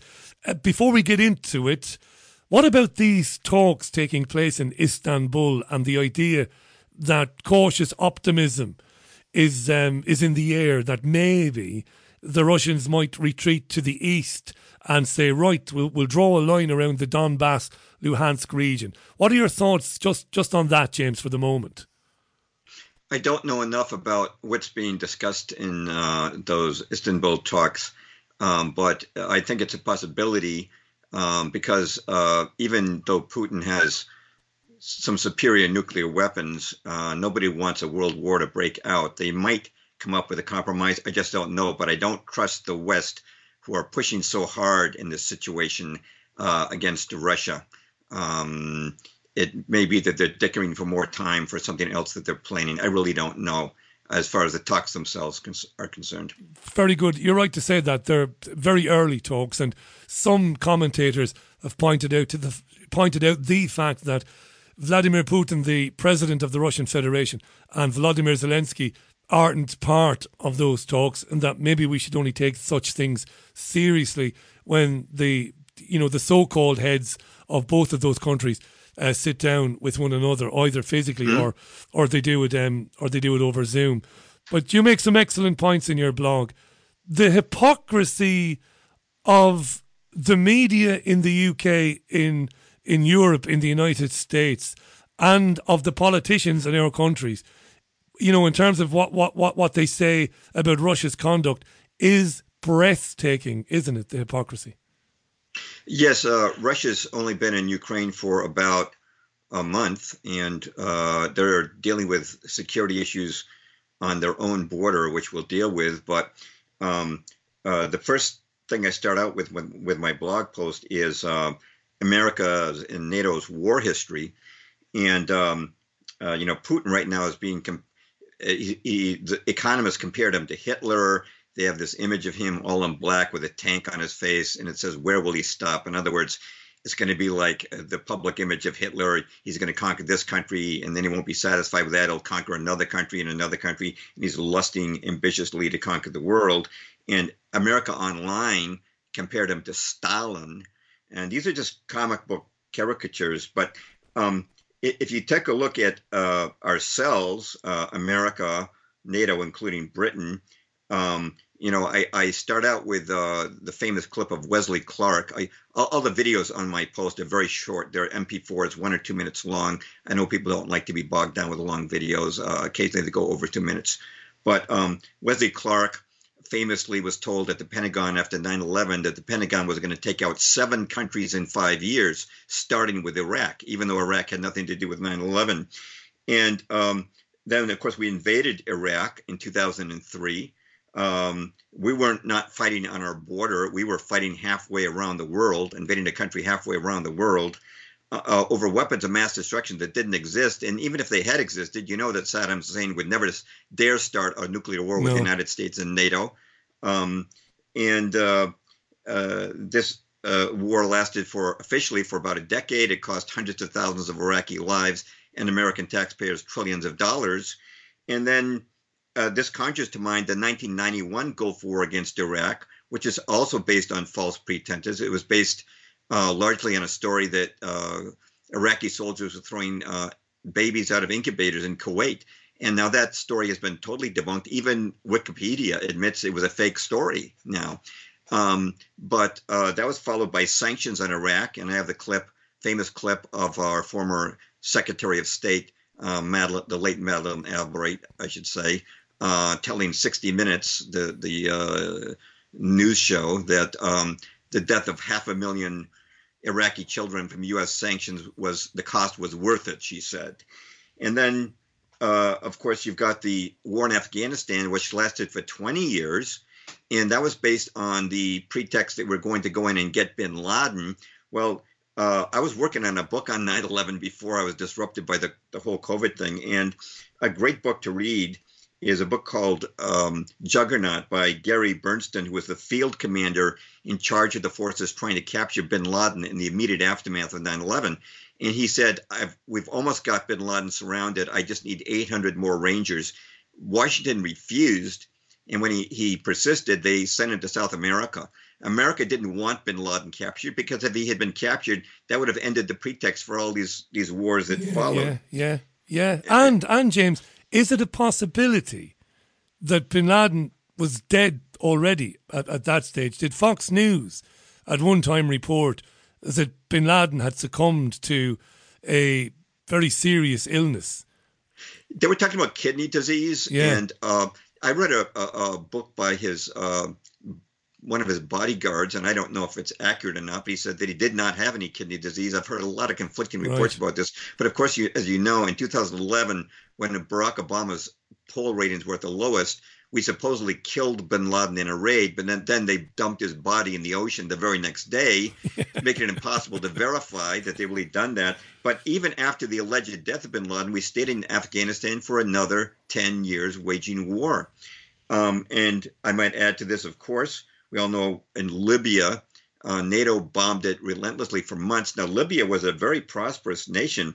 It had the um, um, best GDP uh, per capita in, in Africa. Uh, the average income of a Libyan was $15,000. That was very good for the Middle East, North African region. And it also had the Africa's highest life expectancy and a literacy, literacy rate of 88%. But then, you know what happened? Uh, uh, Gaddafi tried to introduce the gold dinar, which threatened the American dollar. And we bombed the heck out of the country, and, and it turned into complete chaos. We supported uh, violent ex- extremists and insurgents, many of whom were imports, you know, just mercenaries. And uh, now they say that Libya is the largest open slave market in the world. We, we turned a, a prosperous nation into a destroyed one. And I might add to that uh, the United States bombing Syria with cruise missiles in 2017 and 2018, based on false reports that uh, Bashar al Assad had used chemical weapons on his own people. Well, I have people I have friends from Syria and I have people with boots on the ground in Syria. He did not use chemical weapons. And by the way, you cannot dismantle chemical weapons by blowing them up. They were bombing Damascus, claiming there were chemical weapons there. Well, if they're really chemical weapons, it would spread them into the atmosphere and kill tens of thousands of more. This was the I, listed 14 reasons on my website uh, why we should not have uh, launched cruise missiles um, on Syria, but that was uh, one of them. The Pentagon knew for sure that there were no chemical weapons there. And then, of course, we have Yemen, where uh, Saudi Arabia is using American and I believe British weapons as all, and millions are on the brink of starvation. Yet there's there's no righteous indignation in the Western media about this. It's only Ukraine, Ukraine, Ukraine, which has now, at least for the time being, replaced COVID as the headline. Yeah, overnight. Wasn't that incredible? I'm sure we'll come back to that. And on, on Libya, you see, I, like you, lament the hypocrisy or even just the whitewashing of recent events or almost pretending they never happened. Like you mentioned, the Libya debacle, which was, was, was another war against humanity, carpet bombing Libya. You will know that the Foreign Affairs Committee which is a, a committee of MPs here in the UK. They investigated the part that the United Kingdom played in Libya and published a report in 2016 which blamed David Cameron for what happened in Libya and said that the, the former UK Prime Minister, which I know you know that, and they said that basically going into Libya, the no fly zone, was founded on erroneous assumptions. You know, Just, that you lied, that basically you lied about the, the threat of uh, Gaddafi to the Libyan people. You told the world that freedom fighters were freedom fighters when in fact they were terrorists. Um, all of this, and that's only five, six years ago. And of course, James, this is the thing that kills me as a journalist. Nothing ever comes of any of that. You know, they called out Cameron for lying to the British people about Libya and the fact that he wanted regime change exclusively while there were other things the UK could have done to protect civilians. And yet nothing ever comes of it. So it's not like nobody calls them out on this. By the way, the chairman of that Foreign Affairs Committee, Crispin Blunt, you'll know this, our listeners might not. Not long after that report was published, he lost his job as the chairman of the Foreign Affairs Committee. Uh, well, you actually you're telling me some information that I that I didn't know uh, regarding uh, the uh, the uh, response in Britain yeah. to the uh, Lib- Libyan affair, but uh, the main point being that uh, this righteous indignation, yeah. people in, in the media and politicians uh, who are all they're all following the same script, just as they did with COVID. And as you know, Klaus Schwab's School for Young Global Leaders has graduated Tony Blair, Angela Merkel, Emmanuel Macron, Jacinda Ardern of of New Zealand, Justin Trudeau, as well as Bill Gates, Mark Zuckerberg of, of Facebook, Jeff Bezos of Amazon, Chelsea Clinton, um, and uh, Klaus Schwab has been boasting how they've infiltrated of cabinets around the world. Um, this is uh, uh, just uh, another repetition of what happened with COVID, where the media and the politicians are now under such monolithic control that um, you get one narrative from uh, both the politicians and the media. And uh, the only people contradicting or investigating or doing real journalism are those in the alt media who are so heavily censored. Heavily censored is right. James Perloff is our guest. Please bookmark jamesperloff.net. Please buy one of James's books. Not for the hell of it, but because they're bloody good books. Um, you'll find links to his books on the website there. You also make an excellent point in the blog about um, Russia has a legitimate grievance with NATO and with promises that were broken about NATO expansion, and that this again is ignored. And I think you're again you lament, and I think you're right to lament. The problem with the media and politicians ignoring this stuff is is that the public are basically left in the dark constantly. uh, unless they happen to be reading James Perloff or occasionally listening to the Richie Allen show. Russia has said, listen, this this is why we feel this is important. You made promises uh, and you've broken them, and we've had to act. But the average Joe on the street is unaware of it, James. Right, uh, because the um, uh, mainstream media, which you know, here, here in America, we have just five corporations that control almost all our mainstream media. You know, uh, Time Warner, Disney, uh, News Corp, uh, NBC Universal, and CBS, which merged with Viacom, which cut it from six to five corporations. But um, uh, you know, normally when another country is misbehaving, your first step would be diplomacy. You would attempt to contact that country, negotiate, uh, see if the problem can be resolved. United States has not attempted to do that. We just responded with uh, sanctions and $14 billion worth of military aid to Zelensky in Ukraine. And in the meantime, our media, at least here in America, is not making any attempt to report to the public what Putin actually said. Instead, we have the, these uh, him portrayed as a comic book villain who's out to conquer the world. But um, let, us talk about Putin's reasons that he actually gave. And in, in my blog post, I have eight short clips of Putin. They're they're one minute or two minutes long. I know people don't like to be burdened again with, with long videos, so they're very short. But uh, he points out a number of things. Number one, as you mentioned, Richie, uh, NATO was expanding, and when NATO um, when the, Russia broke up, uh, excuse me, the Soviet Union broke up in 1991, NATO promised it would not for, move further east, but uh, they have absorbed Bulgaria, um, Albania, Croatia, the three Balkan states, Slovakia, and now um, Ukraine uh, was planning to join NATO. They were already a, what they call a NATO partner, but they were planning to become a full NATO member, which would have meant that if Russia moved later on this year, um, Ukraine could have invoked the NATO treaty and brought all NATO partners into the military conflict. So Russia had to move quickly. But let's talk about Putin's reasons for going in. Number one, Zelensky said he wanted to be a nuclear power. He wanted nuclear weapons in Ukraine. And Russia did not want a country hostile to it with uh, nuclear missiles on its border. And Putin made a very good comparison. He said, supposing we put nuclear missiles in Canada on the American border or in Mexico on the American border, how would America feel about that? Of course, you would uh, move to prohibit that.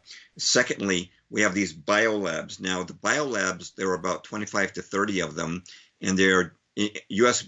backed biolabs that are doing gain of function research similar to the Wuhan lab. Now, can I just stop Um, you there? yeah, Can, I- can I, if yeah. you don't mind me stopping you there, uh, James? Sure. Oh, go Are- ahead and stop me anytime. Are you satisfied that the claim made by Russian intelligence about the existence of these biolabs, are you satisfied that, have you seen enough proof for you to endorse that claim? Or is it, you know, propaganda? Because some of my listeners who will agree with you on 90% of what you're saying here, they will say, listen, even a blo- broken clock is right, you know, twice a day. you know, so so maybe these labs don't exist, but are you satisfied they do? Uh, we have to remember that uh, Joe Biden's clock is completely broken. It's not even right twice a day. But um, yes, uh, because Victoria Nuland, who is the Deputy Secretary of State, acknowledged before Congress, and I have the clip of her saying this, that we have biolabs in Ukraine. Yeah. And that kind of uh, shut up the um, fact checkers who were saying this was just a conspiracy theory. I also have um, a video, again, these are just one or two minute clips of uh, former Congresswoman. Uh, Tulsi Gabbard and Ben Swann, former t- uh, TV news anchor, verifying these biolabs and uh, pointing out that they were developing dangerous pathogens there with gain of function, including anthrax, plague, and other dangerous uh, pathogens, which, of course, you, the Russians did not want on their immediate border. And I have to add to this that um, uh, this has been known for some time that the Ukrainian government was carrying out atrocities against people in eastern Ukraine, particularly those of Russian descent. And at the end of my article, I linked to a one and a half hour documentary uh, by uh, it was made in 2000 back in 2016 by a German filmmaker about the uh, you know depicting and documenting the atrocities that the Ukrainian government was doing on its own citizens. And uh, Donbass, the, one of the eastern regions of um, Ukraine, had formally appealed to Russia for help for defense. So um, these are some of the reasons why Russia is um, in Ukraine. These are these are legitimate uh, security concerns. Legitimate And- gripes. And by the way, just in case you think I didn't read your blog, I, I did, but I know that some people listening won't have read it. That's why I challenged you on the Sure. evidence for the biolabs. But all of that evidence is in the the blog. I don't meet too many people whose blogs are as thorough and as readable as James's. Often you read very long blogs and they're not so readable. They get bogged down, but James doesn't. He's an expert at this. It's very good. Ukraine behind the wall of propaganda on jamesperloff.net. That's why I was asking you to double down on, on the labs. Look, they had the grievances, and you've laid all of this out brilliantly in, in, in your blog. But I'm I'm I'm a humanitarian, I think, at heart. The minute you start shelling villages or towns and and people die, and they do die, whatever Vladimir Putin's legitimate grievances might be, I think, you know, you become as bad as the thing that you despise. Putin might have every reason to despise the actions of the United States and, and, and the UK. I certainly do. As an Irishman who lives in the UK, you know, the West, uh, the neocon Zionists, uh, you know, the, the Anglo Zionists, the, the, the lunatics, France, UK, uh, uh, United States, Israel, the things they've done to people in, in my lifetime, they f- absolutely shadow anything that Russia might have done. But James, the minute you start firing on people, it's game over. You, you, you, you're becoming a monster to beat a monster. What do you think of that? Well, I, I understand what you're saying, but I want to say that the uh, Russians have been moving slowly, not because they're weak, but because they're trying to focus with precision on military targets and avoid civilians. And I have clips there of uh, Russian officers talking to the Ukrainian people saying, look, we're not at war with civilians. Uh, we've created a, a, a, um, a pathway of safety for you. If you follow this, this pathway, uh, you'll be given uh, provisions. And this footage on my uh, blog of uh, Russians, uh, they said it was 40 tons at the time. This is, you know, a couple of weeks ago. Uh, but this humanitarian aid the Russians are passing out to civilians, food, bottled water. Um, they're not at war with civilians, and Putin has made it clear they have no intention of occupying um, Ukraine. Um, but I think they felt they had to do this because of the repeated broken promises and the, the immediate threats to Russia, which were very, very significant uh, in terms of nuclear weapons and biolabs. They had to do something to stop this process. Um, so uh, I have a, uh, you know, another section. I have s- articles broken into, you know, about eight sections, but one is on the Ukraine itself and the, the government there, which is being portrayed so heroically. And um, you have to walk back a little bit in history, but you go back to 2014. Um, the legitimately elected president of Ukraine was uh, Viktor uh, Yanukovych, and he was overthrown in 2014 by a CIA-backed coup. And because he wasn't taking any, he refused to take IMF loans. You know, the bankers wanted him to take loans. Well, his um, successor Poroshenko did take loans, and of course that's one reason why Ukraine's in so much economic trouble now. I should also mention that Zelensky had no political experience at all before 2019. He's no statesman. He was an No. actor and comedian. Comic. Yeah, I I have a video, uh, a clip from a video. It's a, basically it could be described as a gay porn video where he's naked dancing around with other gay men. It's uh, kind of disgusting, but I just wanted to give people a little idea of you know what we're dealing with here. In addition to that, and, and I, I quote Tucker Carlson on this uh, of Fox News, that Zelensky has banned all opposition parties except for the neo Nazis, and he's also taken state control of the media. So as far as being a champion of freedom and democracy, um, that's not looking very good. And by the way, that process started of banning other parties and taking over the media started before the Russian invasion.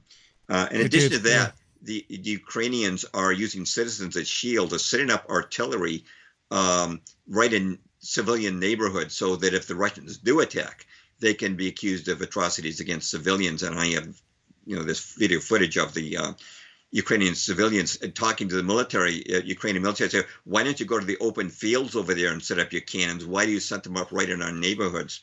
Uh, there, there's there's more I want to say about Ukraine, but let me throw it back to you, Richie. I, I know I cut you off there. Not at about to say all. No, no. This look. This this this is hugely hugely interesting and important because we might be at some sort of crossroads here depending on how these talks go. Um, James Perloff is our guest on the neo-Nazi accusation. Um, look, it's been put to me several times that it's ridiculous to refer to Zelensky as a Nazi because he's a practicing Jew, number one, but that we're falsely conflating ultra nationalism with with Nazism. That a lot of Zelensky supporters are, you know, they are national Ukraine, they are nationalists. And you know, a Ukrainian gentleman got in touch with the program a couple of weeks ago. I was having a bit of a, an anti-Zelensky rant. I was in the middle of a rant, and I, I got sent a message via the website by a gentleman, genuine, absolutely genuine. He said, Richie, Ukraine was an independent country centuries ago. We had a constitution in the early uh, 17th, uh, sorry, in the early 18th century. You know, U- Ukrainians have not wanted to be part of um, Russia, um, whatever Russia was, um, for for centuries. It's not new that there are nationalists in the country and you know prepared to take up arms or do whatever is necessary to keep the country independent. Now, I know, and I would agree with you. Um, you're not independent when you take money from the IMF. You're not independent if you join NATO, and you're certainly not independent if you join the European Union. But I find this problem with Scottish nationalists as well, funnily enough. They don't seem to understand this. You know, Scottish nationalists, we want to leave the United Kingdom. Fair enough. Yeah, okay, I understand that. But then they want to join the European Union. So the point my Ukrainian listener was making was, you know, don't just paint this as, you know, Ukrainians are total puppets of the West. A lot of the people are not. They do not want to have anything to do with Russia. Sure. Um, uh, it, we're really talking about government officials. It's just like in Yeah. America, you know, most of the people in America are good people. Um, but uh, we have, uh, you know, our political leaders who are bought off and uh, uh, those who have been through even Gavin Newsom, the, the uh, dictatorial ca- California governor, has been through his Klaus Schwab's uh, School for Young Global Leaders. Uh, so it's it's more the government, not the people, that are, are a problem. And certainly, Ukraine has great people. In fact, uh, back in 2009, I wrote an article for the New American Magazine on the Holodomor when um, the Co- Soviet Union, under Stalin at the time, starved out seven to death seven million Ukrainians uh, in 1931, 1932. Uh, that was a great atrocity, but Yeah. I don't want to confuse that situation too much. You know, the uh, uh, the leopard changes its spots quite often, and you know, one guy who's a person who's a bad guy. You know, for the United States, you know, we we supported Ho Chi Minh in Vietnam against the French, and then we, we, we fought a war against him in the Vietnam War, and we supported Saddam Hussein when he fought Iran Iran. in the 80s, and then we turned against him. We we we, we bombed him in the 90s. So you know, uh, uh, things change over time, but I don't doubt that there are many great Ukrainian nationalists who perceive this as um, uh, uh, illegitimate invasion by Russia. I, I wouldn't I wouldn't doubt that, and it all, all also depends on what kind of information people have ac- access to, even in their own country. And with Zelensky taking over the media, uh, people are going to get a much more restricted view from now on. Yeah, he's he's a dreadful character, Zelensky. You've brilliantly summed that up there. And and and most people within any country, they really don't understand what's going on behind the curtain. They just don't. Um, Spiro Skouras has been in touch, and he says his dad, Lakey, who's an amazing guy as well, he said Lakey gave me a book written by James when I was about 13, uh, the book which I've read, Shadows of Power, The Council on Foreign Relations and the American Decline. And Spiro says that is still relevant today, that book. I highly recommend it. I do as well. Go to jamesperloff.net and read these books, folks. I'm telling you, these are, James has been writing about these agendas for many, many, many years and coming on programs like mine uh, for many years too. Um, and thank God that he has. What about those who reckon we're all being played, James? That ultimately, what comes out of this crisis is food shortages, energy uh, price hikes, which are screwing people and, and bankrupting people. And all of this is right up the street of Klaus Schwab, isn't it? So, what about those who believe that this is a crisis that has somehow been engineered to to enhance or to speed up, expedite, whatever word you want to use, the Great Reset, and that Putin, either consciously or subconsciously, is playing his part in it. What do you think? Uh, that is great. Uh, I was going to talk about fake news, but uh, Oh no, do do jump in. I hate to be doing it, but I'm also looking at the bloody clock. Whenever you and I talk, Yeah. the time Oh, flies. no, I, I like to talk Yeah. about that because actually that's the most important thing. What is the deep state's motives here? Yeah. Well, um, you know, uh, and uh, towards the end of my article, I talk about the motives, and I quote Hillary Clinton and George Soros denouncing uh, what Russia's doing, and then I quote Candace Owens, who you you probably know is a, a well-known conservative Commentator, Afro-American commentator. She has three million followers on Twitter, and she tweeted this quote: "Whenever George Soros and Hillary Clinton, with the full force of the mainstream media behind them, come out and insist we throw our support regarding a matter overseas, you can safely assume we are not being told the full truth or any truth at all." So, um, one thing I wanted to do today, uh, I want to make sure we don't run out of time.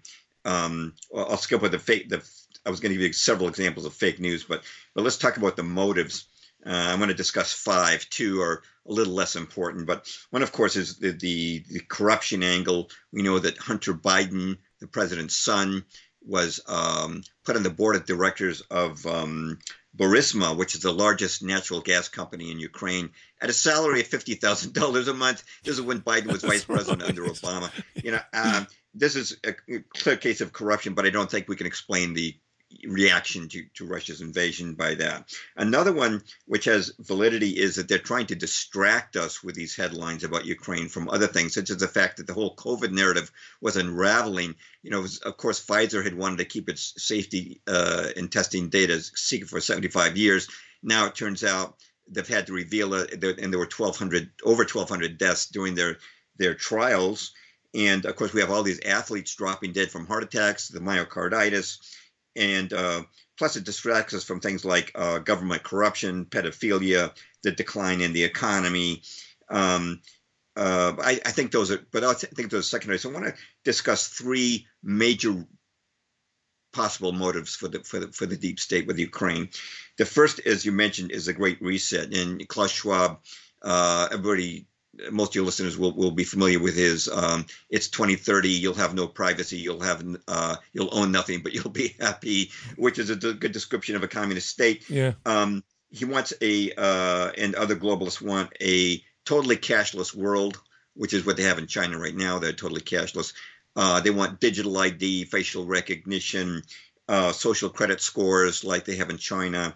Um, but uh, to get that, for, to get worldwide acceptance of the Great Reset, they really need a financial collapse. And if you look at at Ukraine, it's kind of like it fits into a series of steps of destructive blows to the economy. So first we had the lockdowns, which threw hundreds of thousands of small businesses uh, into bankruptcy um, and millions of people out of work. Then after the vaccine rollout, you had no jab, no job. So countless people lost their jobs uh, due to that policy, even though the vaccines don't work. I mean, people who get the vaccine still get COVID, and people have all these amazing, these uh, amazingly enumerated side effects.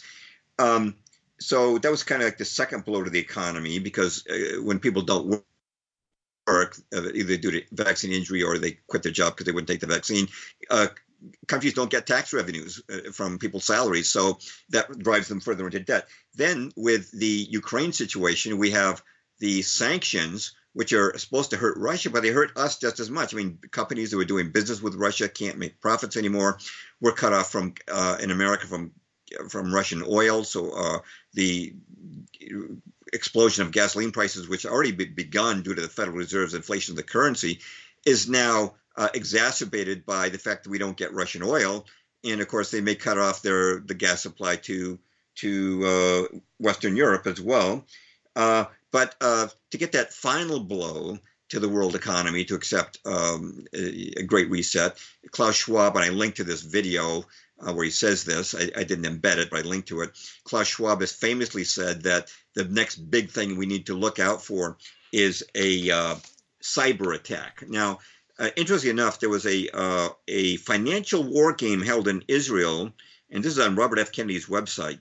Um, international finance leaders hold war game exercise simulating global financial collapse. Should we, we be worried? I'm just quoting from from from it. Uh, Kennedy, yeah. Israel. Yeah, there were ten countries, including the U.S., that engaged in this, plus representatives from um, Bank of International Settlements, IMF, World Bank, and the World Economic Forum, and they were preparing for a cyber attack, uh, which would be um, easily blamed on Russia, uh, and uh, which they could use then to destroy the current financial system and then replace it with the global ID, the global reset, the uh, the um, uh, social credit system. So that's one possible motive. Second possible motive and you jump anytime you want to, um, has to do with pipelines. And this is something that I was not really aware of until Ukraine exploded and, and I started researching. It turns out that Israel and U.S. interests um, are interested in what's called the Leviathan oil and gas gas field. It's uh, an uh, oil and gas field in the Mediterranean off the coast of Israel, which has uh, an estimated 600 billion cubic meters of natural gas. Now, what the Israelis and U.S. firms want to do is build a pipeline through Syria, through Turkey, through Ukraine into Western Europe and shut out Russia completely. Now, uh, I should mention that Turkey's already uh, reportedly on board for a percentage of the profits. Ukraine, of course, would be on board. The only thing that's missing is Syria. And I think we need to um, uh, no pun intended, to seriously consider this when we look at the policy of Assad must go, the bombing of relentless bombing of Syria by Israel, which is not reported in, in the Western media, and um, the U.S. backing the so-called moderate rebels, who are really ISIS, Al Nusra, and Al Qaeda, um, attacking, attempting to overthrow Assad. And I think we should also consider the, the, the possibility uh, which I think is very real, that the reason Russia and its air force came to the aid of Syria uh, was not just altruistic, but they wanted to prevent this pipeline that has been planned from replacing their own pipelines, which Ukraine is the gateway for Russian pipelines of natural gas to, to Western Europe. They, they wanted to stop that from happening. So I think that's something we need to seriously uh, consider. That's uh, excellent, by the way. That's until I read the blog, I didn't know anything about that. That's right. that's I, I, excellent. It was yeah. new to me too. Uh, Yeah. until before a month ago, I wouldn't have even known about it. But it's it's uh, when you you know how interested in uh, money the deep state is. Yeah. So this this is important, and Russia did, uh, depends heavily on that pipe their pipelines of natural gas for their economy.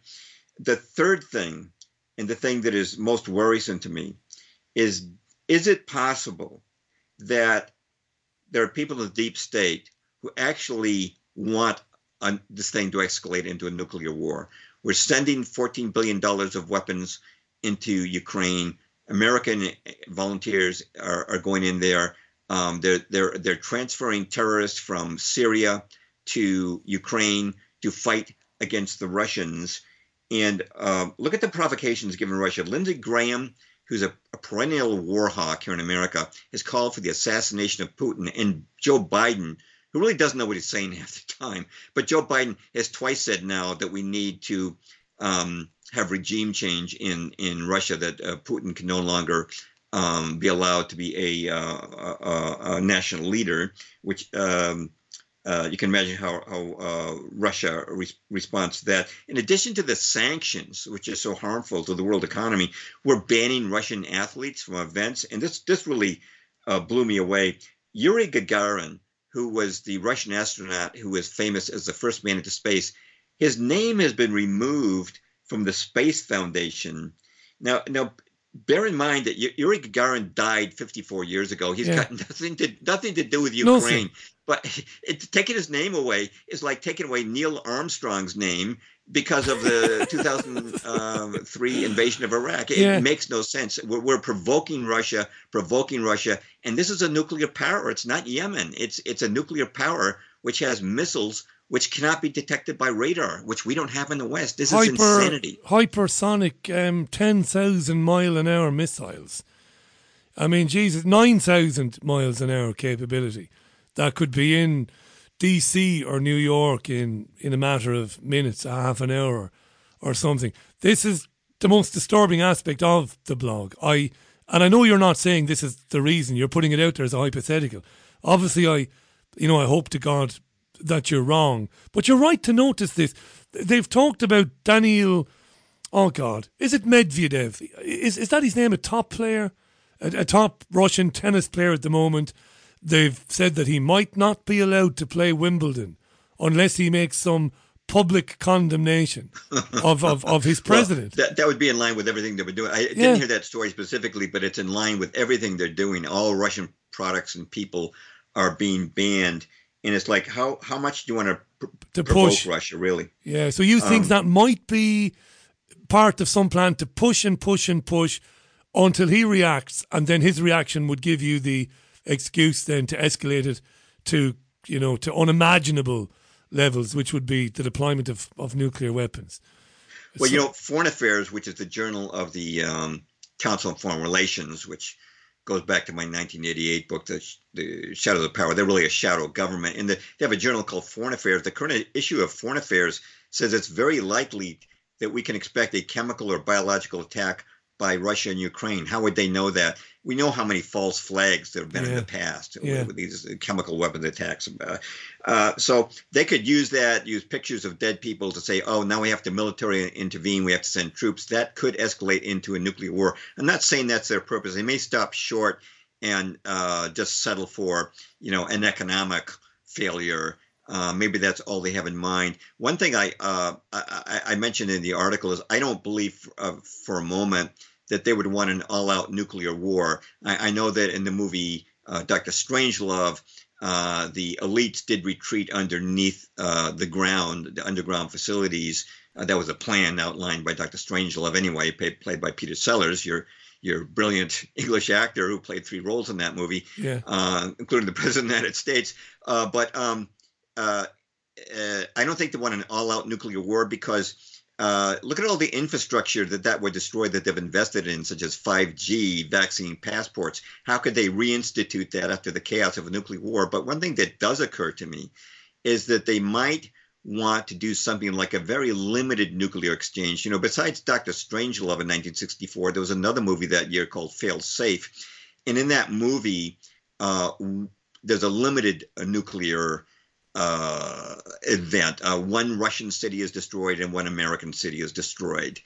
And is it possible that they might allow uh, something like a limited nuclear war to frighten the world into accepting global governance, um, centralized uh, control, uh, you know, one economic system uh, to rule the world? Is is that possible? I don't know because I because like like you, Richie, I don't. I'm not a fly on the wall in the Rothschild home or or uh, the, the, these deep state players. I don't know what they're privately saying, but I wanted to throw out those possibilities. Th- Those are, I think, the three main ones for for me are the Great Reset.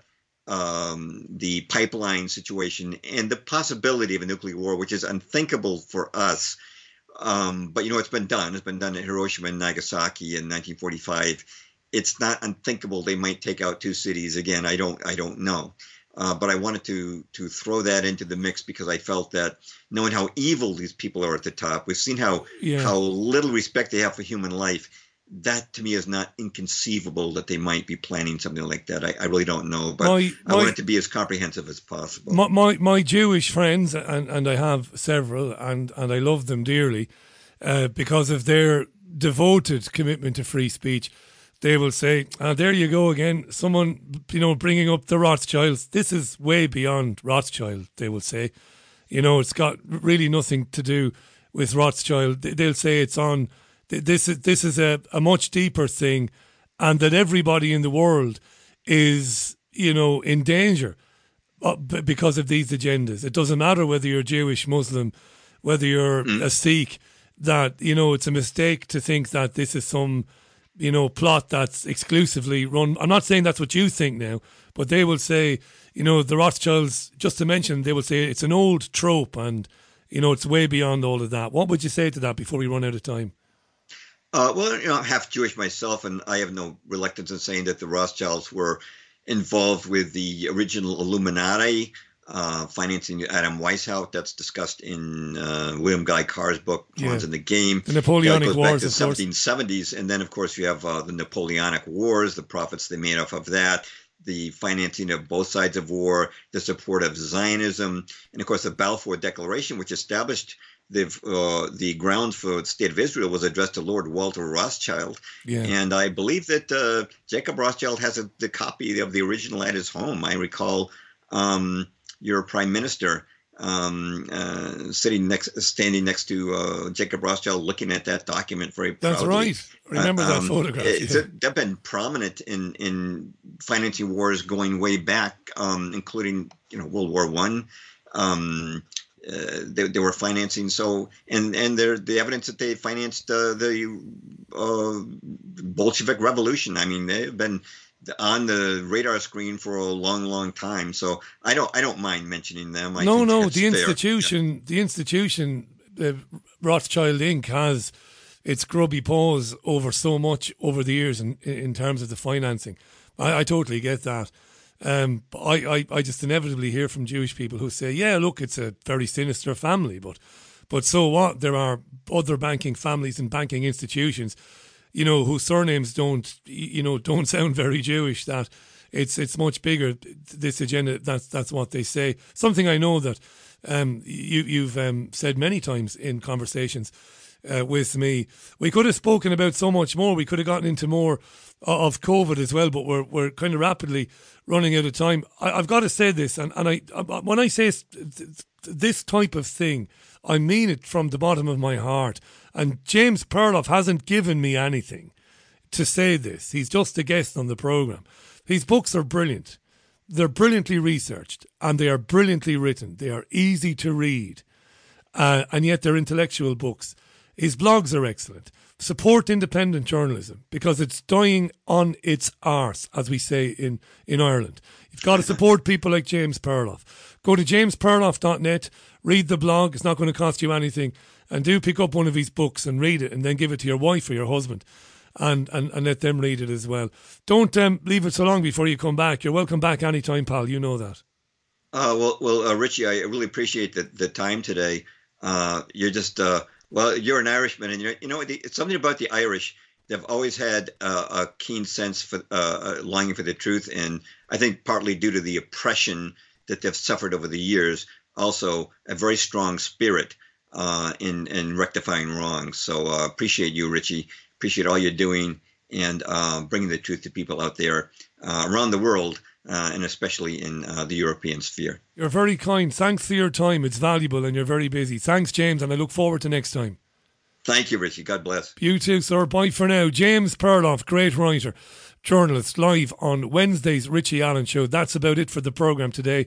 Thanks so much to my guests, to James, you've just been listening to, and to Anjem Choudary, who was on in the first hour. If you missed that, I think you'll enjoy listening back to it. We were talking about a school teacher who's been suspended after he was photographed using a mug the mug had an image on it of the Prophet Muhammad. And a lot of Muslims, not all, but a lot of Muslims don't like that. They find it blasphemous. So the guy was suspended. We talked about that and more. That was interesting uh, in the first hour. Thanks for all of your comments as well. I, I appreciate them. I really do. I want to give a shout out to two people. Uh, first and foremost, I want to give a shout out to Hayden Hewitt for working on the website, which um, he doesn't get a penny for he does it out of his love for free speech and for free media. And, uh, you know, it's no small thing that. So thanks to him for doing that. You, you might, if you come across him from time to time on social media, you might say, listen, thanks for, for doing that because uh, the website's very useful, especially as we can't do the commentary on Twitter and we can't do it on Facebook really. So, um, so thanks to Hayden for that. And I had an email from a gentleman in Walsall. I want to give him a shout out. And when I get the time, I will be responding to him. But I want to say hi to Mark Cassell. I hope I pronounced it right, Mark. Mark is in Walsall. He sent me a lovely email today about uh, listening to the radio program, about how he found it. And I just want to say, Mark, thanks for the email. It uh, absolutely brightened my day. and I'm glad that you found the program. And uh, I'll be in touch with you in uh, the very near future. So I'm going to dedicate the program uh, to Mark in Walsall. Cheers for your email. Thanks for listening. All the best. I'll see you tomorrow at five. Enjoy the rest of your Wednesday. Look after yourselves and one another. There's so many